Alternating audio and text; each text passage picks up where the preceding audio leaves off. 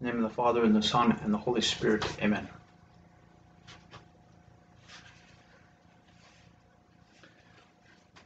Soul of Christ, sanctify me. Body of Christ, save me. Blood of Christ, inebriate me. Water from the side of Christ, wash me. Passion of Christ, strengthen me. O good Jesus, hear me. Then thy wounds hide me. Permit me not to be separated from thee. From the wicked foe defend me. At the hour of my death call me, and bid me come to thee, that with thy saints I may praise thee for ever and ever. Amen.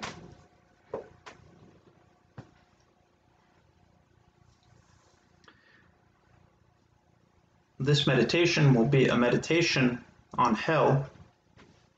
And as we've been doing in the other meditations, we must move the will. We must move our own will and sometimes it will be helpful for us to make small sacrifices. We can mortify what we're eating at the mealtime. Um, it's probably good to make sure you're getting plenty of rest. Um, but sometimes little sacrifices we make can help us even to gain more fruit from the meditations by overcoming ourselves. It gives us uh, a greater, um, greater use of our own will. The preparatory prayer will be the same. I will beg God our Lord for grace that all my intentions, actions, and operations may be directed purely to the praise and service of His Divine Majesty. Here, the mental representation, the composition of place will be to see in imagination the length, breadth, and depth of hell. The grace that I will ask for is that which I desire. Here it will be to beg for a deep sense of the pain which the lost suffer, so that if by my faults I forget the love of the eternal Lord, at least the fear of these punishments will keep me from falling into sin. So I will ask for this a deep sense of the pain that those who are lost suffer. And for the points, St. Ignatius wants us to make, make use of our bodily senses. In the first point, this will be to see in my imagination, to see in the imagination the vast fires, and the souls enclosed, as it were, in bodies of fire. So I will try to see this in my imagination, what it might look like. Secondly, I will try to hear to hear the sounds that are there, the wailing, the howling, cries the blasphemies against Christ our Lord and against all of his saints. So I will try to imagine what it sounds like there. Thirdly, with the sense of smell, I will try to perceive the smoke, the sulfur, the filth, the smell of corruption Can try to compare it to things that I've smelled in my life, very foul smells. Try to make a comparison. Fourth, I will try to taste the bitterness of tears and sadness, the remorse of conscience. Fifth, with the sense of touch, I will try to feel the flames which envelop and burn the souls.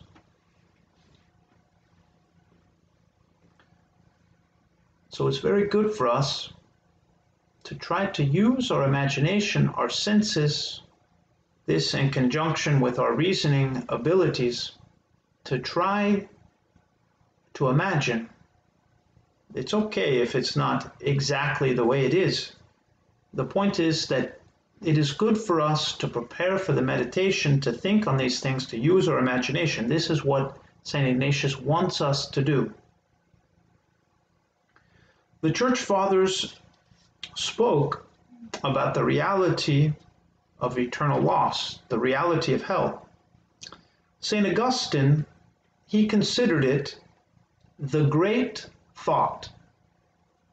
He says it is the great thought. St. Ambrose, he said, Into this or that I must fall. Into this or that. It is certainly a place, a place that modern man is more comfortable ignoring. Consider the gentle but strong words of Christ Depart from me. He says, There were many people who will hear the words, Depart from me. How often, following the church's wisdom, do we implore the Blessed Mother when we pray the Hail Mary or the Rosary that she might help us at the hour of our death? Because instinctively, we all know the most critical time is that hour of death, departure. And Psalm 68, it says, Let God arise, let his foes be scattered, let those who hate him flee before him. As smoke is blown away, so will they be blown away like wax that melts before the fire. Psalm 68. Or Psalm 74 A senseless people insults your name. How long, O God, is the enemy to scoff? Is the foe to insult your name forever?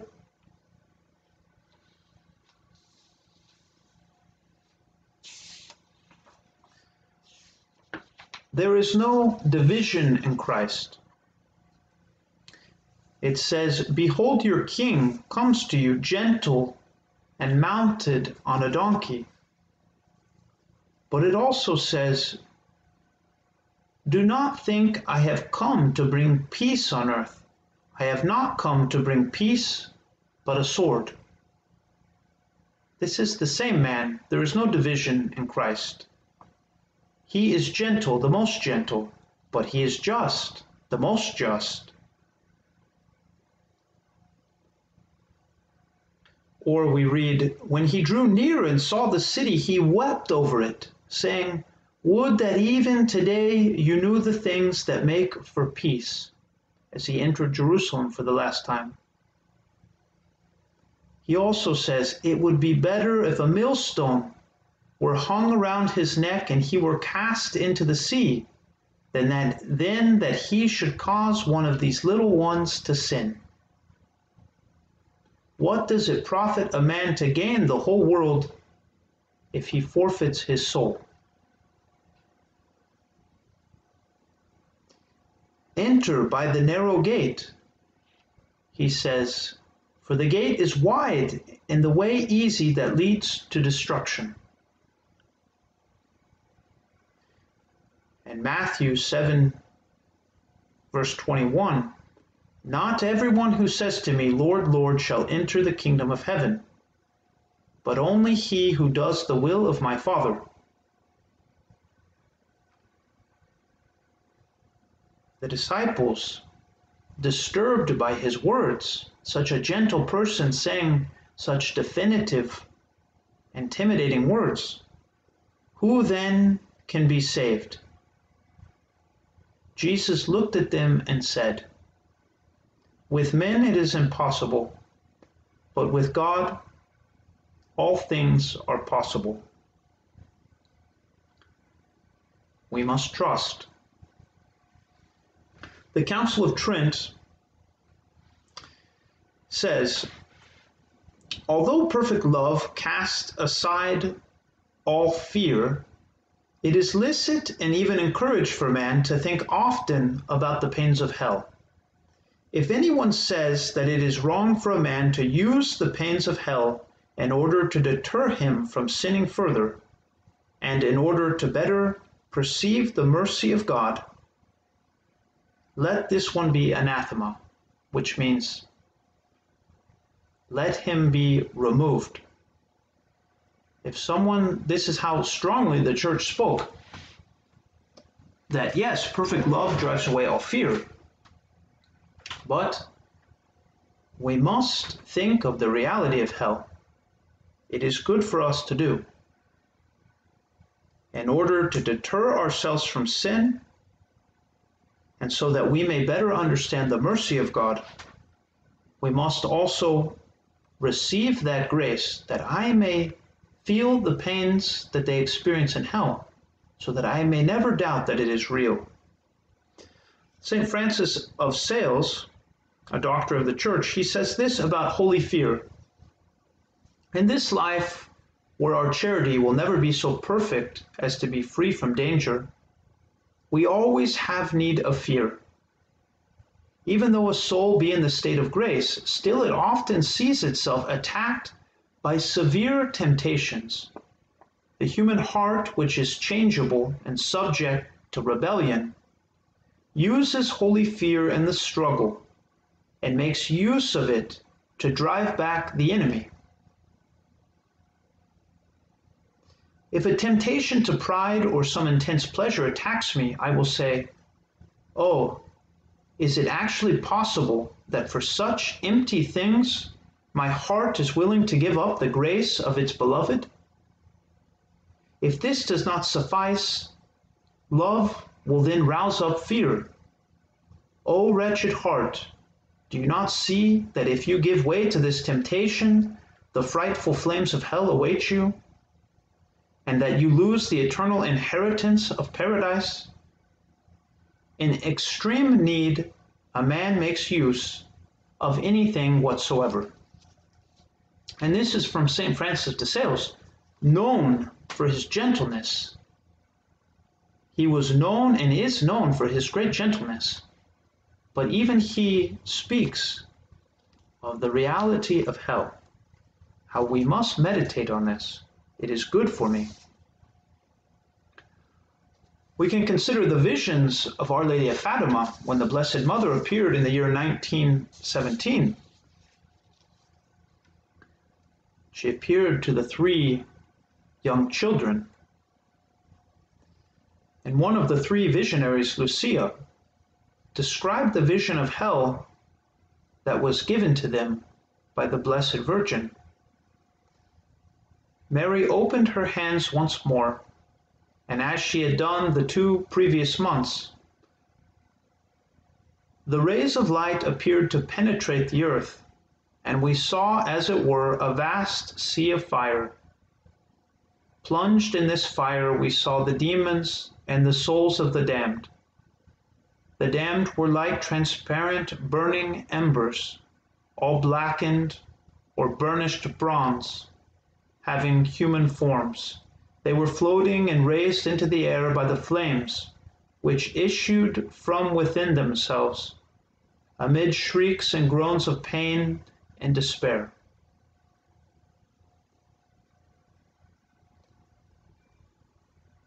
Then there is Saint Faustina, she is known as the Apostle of Divine Mercy, canonized by the Church in the year 2000. But she also had a vision of hell. She promoted mercy, but she knew the effects of sin. A little context on her life. Before her death at the age of 33, she predicted that a terrible war would take place in her home country of Poland. This is less than 10 years before the Second World War. And after her death, in October of 1938, the devotion to Divine Mercy, it spread throughout Poland, right at the beginning of the Second World War.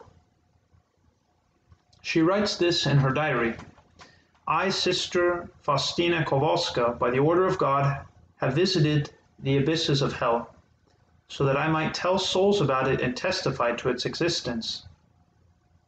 The devils were full of hatred for me, but they had to obey me at the command of God. What I have written is but a pale shadow of the things I saw. But I noticed one thing that most of the souls there were those that did not believe in hell. Number 741 of her diary. It is a place of great torture, St. Faustina says. How awesomely large and extensive it is. And then she enumerates the different types of torture that she witnessed. She says, number one, it was the torture of the complete loss of God. We, we receive so many blessings from God that we don't even notice because they are so frequent. When we wake up and it's a beautiful day, the sun is out, when we see the animals playing, all of the graces, she says, in hell, it is the complete loss of God. This is the first great torture she spoke of. Second, it was the torture of the perpetual remorse of conscience.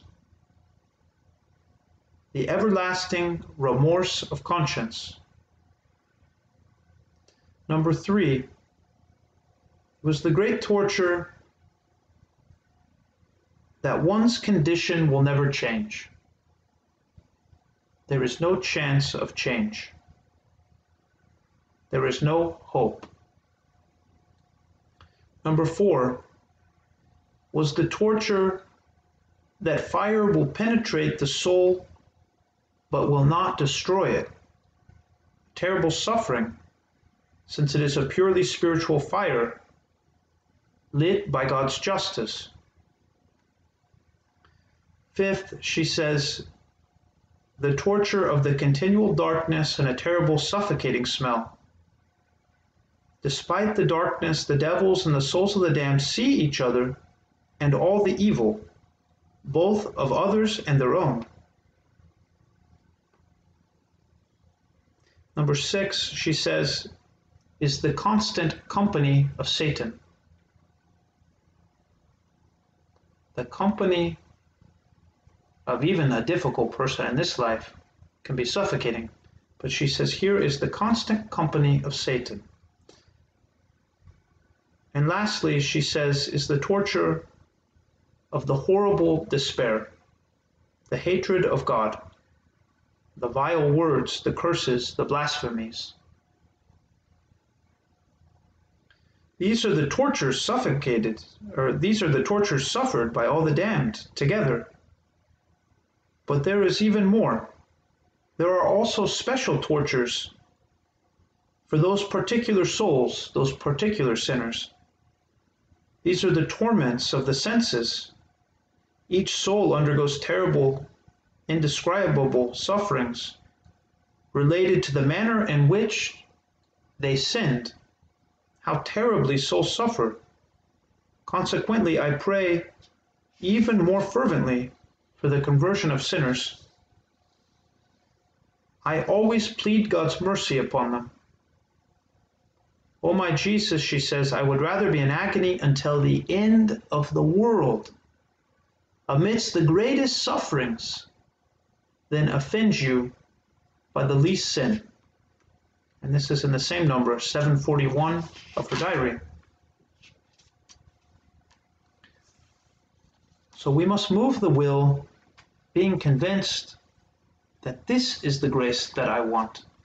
I want to experience the pain of those in hell so that I may draw profit from this.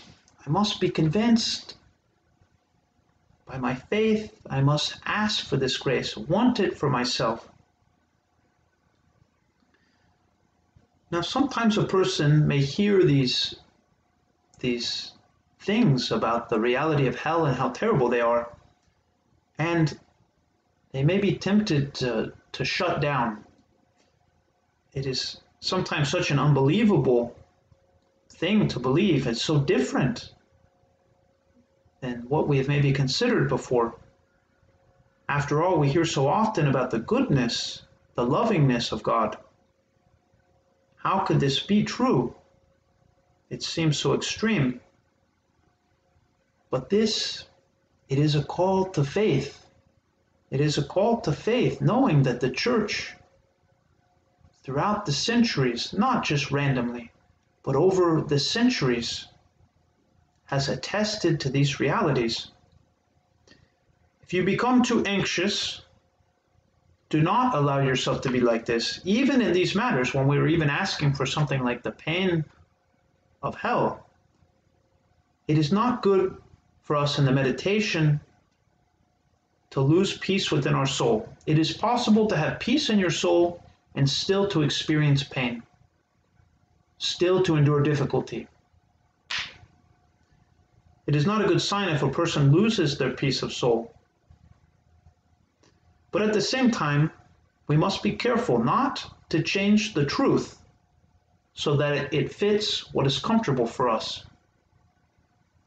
We cannot afford to alter the truth so that it fits our own ideas or what we would like. This is also the wrong thing. It would be a very good and pleasing thing if we humbly admit that we can only consider these truths perhaps from afar. This would be better. If we say, I cannot consider all of this at once, maybe one small part, by only considering what we are able.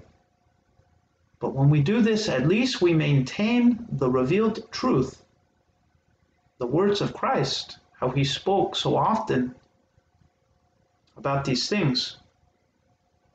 And then perhaps at another time when I am able, I should consider as much of the truth as I can.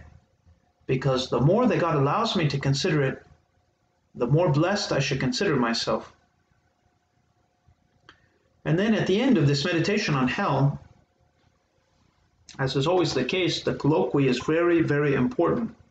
I will enter into conversation with Christ our Lord. Recall to memory that of those who are in hell who are those that went to hell? Some came there because they did not believe in the coming of Christ. Others, though they believed, they are there because they did not keep the commandments. Ignatius has us divide these people into three, three classes. First, those who were lost before the coming of Christ. Second, those who were lost during his life on earth. And third, those who were lost after his life on earth.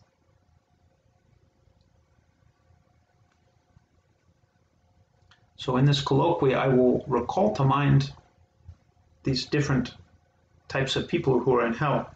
And thereupon, I will give thanks to God our Lord that he is not put an end to my life and that he has permitted me, he has not permitted me to fall into any of these three classes.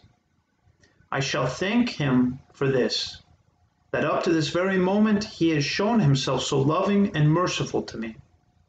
So make sure you end the colloquy by giving thanks, by thanking him, and then close with an Our Father. In the name of the Father, and the Son, and the Holy Spirit. Amen. Hail Mary, full of grace, the Lord is with thee. Blessed art thou among women, and blessed is the fruit of thy womb, Jesus. Holy Mary, Mother of God, pray for us sinners now and at the hour of our death. Amen. In the Father, and the Son, and the Holy Spirit. Amen.